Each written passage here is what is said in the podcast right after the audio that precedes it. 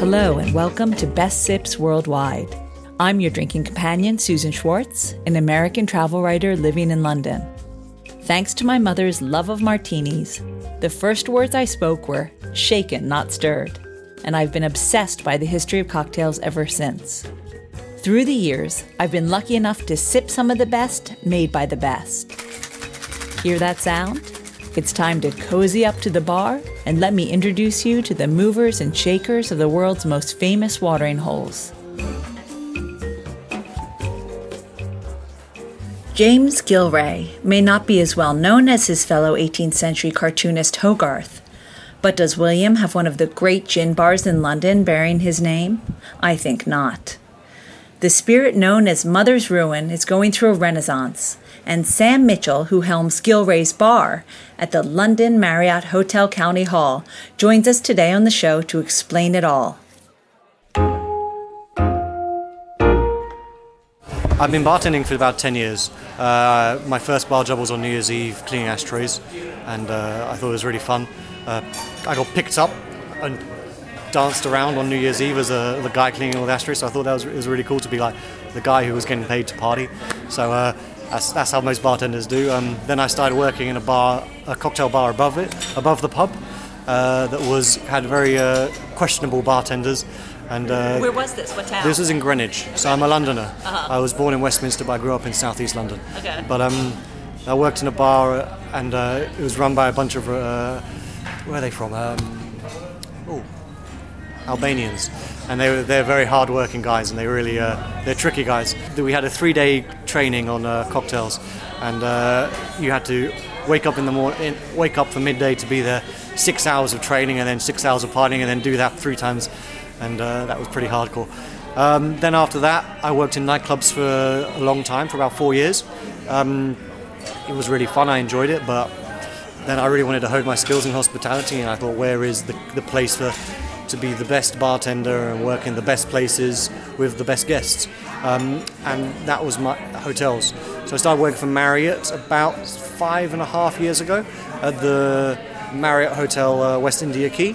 Uh, I helped them. We we opened a bar called the Manhattan Bar, and then after that we changed our concept to a G&T lounge, which then has ju- made me become addicted to gin, like a like an 18th century uh, hustler, um, which is fantastic. I, I love gin. I think it's um, it's so it's so cool that it's it's become this kind of craze that we're kind of seeing.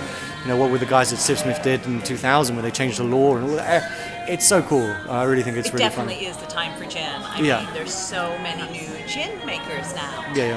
Uh-huh. So, um, and and so that love of gin, were you called here to come? come Yes, here? so because we- they were wanted to do the same thing. Well, we did we did West India Quay, and uh, I always had my eyes here because uh, I'm, I was born in Westminster, and I always thought it'd be a really an honour to run the bar here and to be the head bartender here, and basically a place where I was born, which is um, really really fantastic. Um, so uh, when the they didn't really have a steady head bartender for a couple of mo- couple of years, and I thought I, I was moving over here anyway with my girlfriend, and I thought, let's um, let's do it. And uh, I asked them, and they said, yeah, we want you. So I went over there, and I've been here now for about a year and five months, coming up to six months. Uh, we've had some really good times. We've made some. We're on our second menu now. This is our, our second second try of a really good menu, and I think this is one of the best menus that the team have done. Taken this. So when you got here, how did you see that this bar was, and what um, changes did you want to make, or what direction did you want for it? this, this bar when I first came, the, I ordered a car. I remember they said to me, um, "Sam, what um, we want to make this a destination bar." Um, that was the mo. It was basically to say to make this a bar that people want to come to drink in, like American Bar across the road and like the Artesian over in Langham.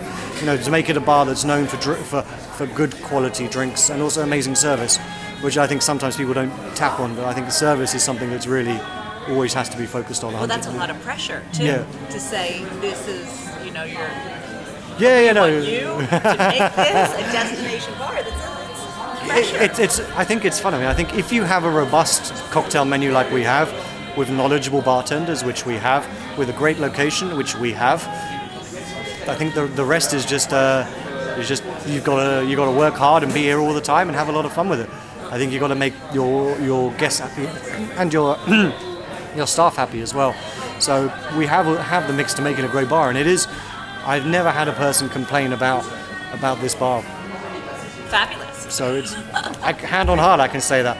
Maybe, now, was the menu the same as it is now? Why don't you talk us no, through the menus? Um, so you we, said there have been two changes, so I think the people we, would love to hear what it was like before and how no, so, your steps to recreate well, it. Well, it's interesting because I mean I'll, I'll, talk to you a little bit about cocktail trends, the way well my perception of where cocktails are going and to where maybe other people's are. We launched our first, when I first arrived, we had a very gastronomic kind of menu, which was you know all fancy cocktails. that took ages to make, and I said, you know, this is not working because you have to have that harmony of service and quality. Cocktail needs to be quick, but it also needs to be good. So I straight away changed the menu, made it quite not necessarily simpler, simpler, but less complicated than what we had before. With the other one had like 17 different ingredients. It was it was it was a fantastic menu, but not for not for the speed. You know, if you're waiting 20 minutes for a drink, you're going to say, "What's going on?" Huh? Um, so I wanted a really nice punchy menu. Uh, so we made it all gin. We did 20 different gin cocktails, which was fantastic. It went down really well, and it made us. It, it cemented us as a gin bar, and that's what we really kind of praise on. We always make sure we have a good gin selection. Uh, we used to have 150. I've reduced it to 40 now, and I rotate it every three months to make to have a variety of different gins. Right now, I'm looking into barrel aged barrel aged gins.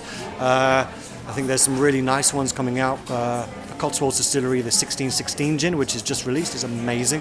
Uh, you've got some other Zuidam three year as well, which is an amazing barrel aged gin. It's just um, it's for me. Whenever some whiskey drinkers come in, they say, "Oh, I want to try a whiskey." I say, "No, no, have this one." It's not. A, and then I say, oh, "You're drinking gin." it works every time. Um, so yeah, we did that menu and it worked really well. Um, then we got a whole uh, couple of new guys in and we, we sat down. We said we want to make a new menu. Uh, so we took a couple of threads and I said, okay, we need to mention James Gillray. I think we need to mention James Gillray, we need to mention cocktails, and we need to mention gin. Those are the three things that we need to look at. Who was James Gillray? He was an 18th century caricaturist. He was around when the gin craze was happening, which is awesome. Uh, so he was he was a guy drinking gin. He actually jumped out of a window in St James's Park, uh, on St James's Park Street, wherever it is, uh, and uh, he uh, became blind from drinking so much absinthe. He's, oh, no he, was a, he's a, he was a real rebel, and I, I you know, when it came down to service and cocktails, we didn't want to kind of be so snooty and kind of we only make this and this and this. We wanted to be like James Gillray, a rebel, a creative person, and you know relate to his drawings at the same time. And that's where our cocktails do. They are, you know, they're not the most conventional five-star hotel cocktails you're going to find. They are a bit crazy. You know, there is smoke in your face. Maybe you don't want smoke, but there is there.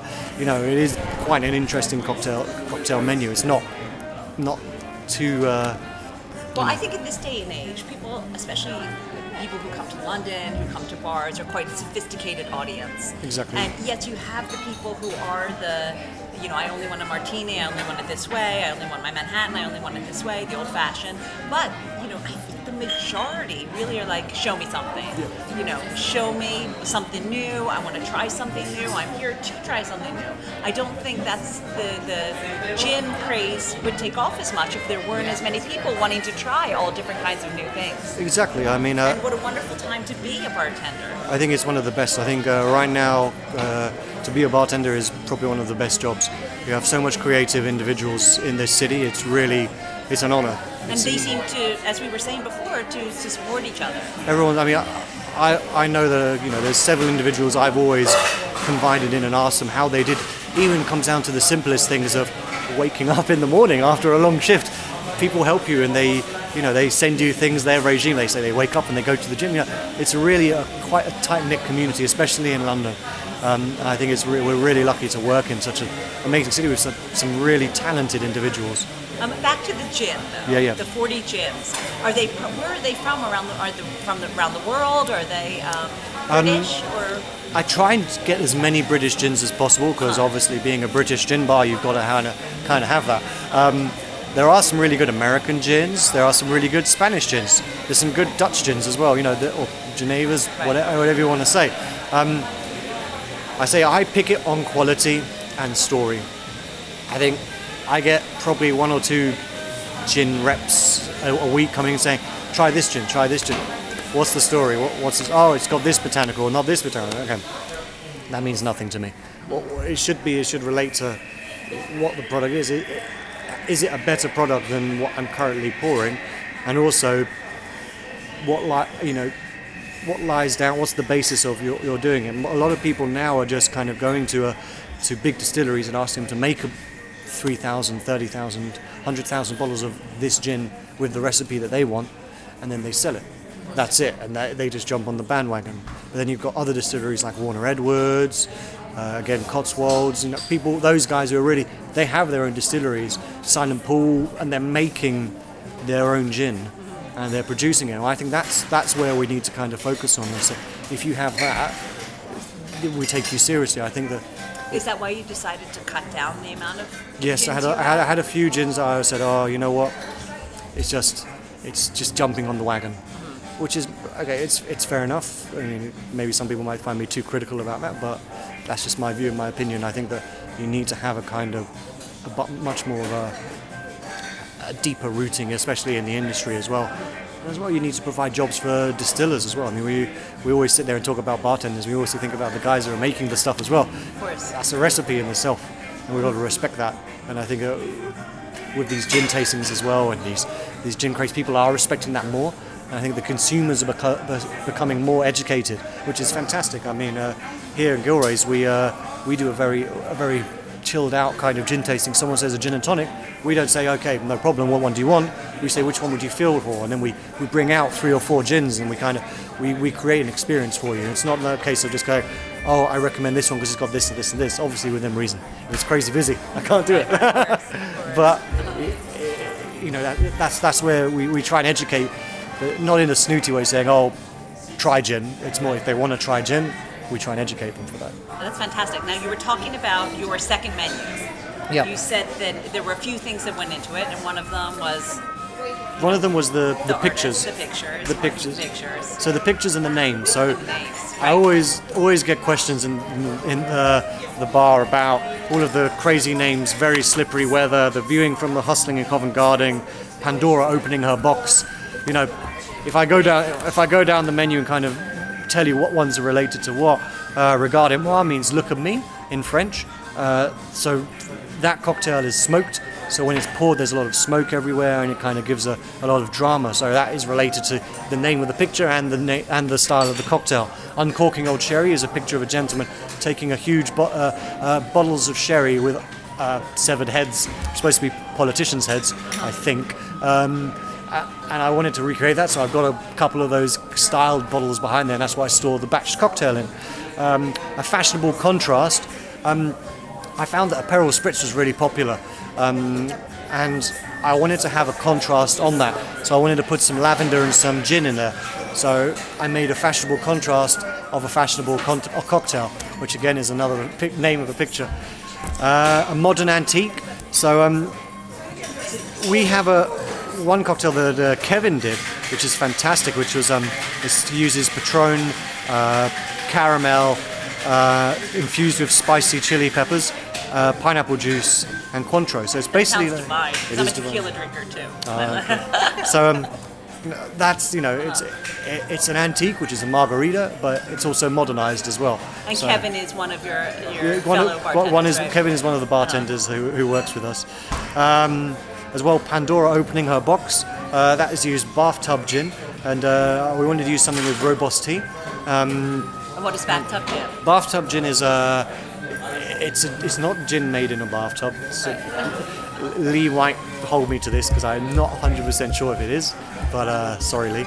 We thought we wanted to do something in a box, so we got these Chinese takeaway boxes, and uh, we got the paper that's the bottles wrapped in. And we wrap it up and we make a little parcel, and uh, then we shake it with rooibos tea, uh, orgeat, le, uh, Luxardo, King's ginger, and white peach puree with gin infused with rooibos. It's lovely. It's uh, just a really refreshing drink, but the guest doesn't know what's going on because they've got this little parcel. And you just kind of stab it like a milk carton, and you drink out of it. So it's pretty fun. Fun.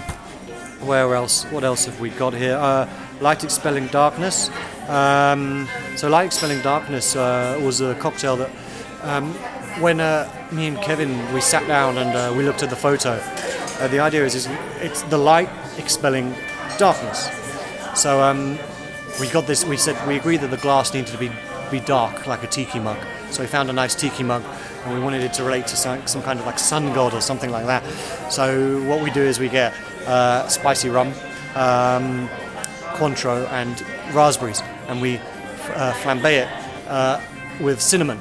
They sound divine. It's lovely. we flambe it with cinnamon, and we pre-shaken pineapple juice, which is already in there, and we we pour this sugar Cointreau, rum, and raspberries that have been set on fire for a couple of minutes in there, and there's all these fire and flames coming up. It's expelling, so it's the light expelling the darkness. So that was the kind of idea of the cocktail to relate to the name, relate to the picture, and then relate to the theatre of the drink. What we're going to do is we're going to be running this menu for about a year with maybe a couple of tweaks. Um, the next menu, I've already got a concept for. I'm not going to tell anything else. it's it's uh, it's uh, even more wilder. Um, I'm calling it. The concept is quite simple. It's called the three-point system. That's all I'm going to say. It's that is literally it. When you press stop record, I might tell you. All right. The next time we sit down and chat, it will be for that three-point menu.